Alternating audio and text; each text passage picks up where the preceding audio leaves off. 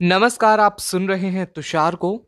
दोस्तों, आज हम आपको एक ऐसी कहानी के बारे में बताने जा रहे हैं, जो सुनने में तो बहुत आम लगेगी आपको बट शिक्षा आपको बहुत बड़ी देके जाएगी। जी हाँ तो शुरुआत करते हैं। एक बार की बात है, किसी जंगल में एक बूढ़े वृक्ष के नीचे बहुत सारे बगुले रहते थे।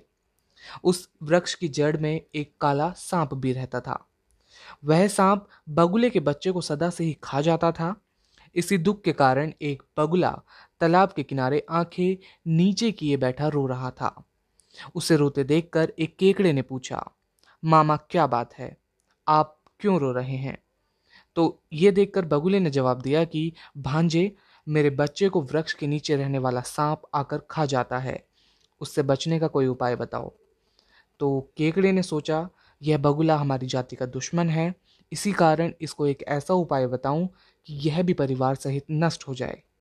यही सोचकर केकड़े ने उस बगुले से कहा कि, देखो मामा, तुम मछली के मांस के टुकड़े को सर्प के बिल से निकालकर नेवले के बिल तक रखाओ।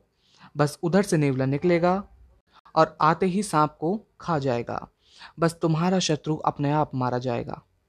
बगुला केकड़े की बात सुनकर खुशी खुशी घर लौटा।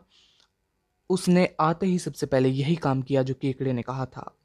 नेवला मछली के मांस को सूंघता हुआ सर्प के बिल तक पहुँच गया और वहीं पहुंचकर सर्प को खा गया। किंतु उसके साथ ही वह वृक्ष पर चढ़कर उन बगुलों को भी निकल गया, जी हाँ जो वहाँ पर बैठे हुए थे। इस तरह बगुले खुद भी मर गए उस बगुले ने पाप की बात तो सोच ली, परंतु उसके परिणाम की गहराई नहीं समझी।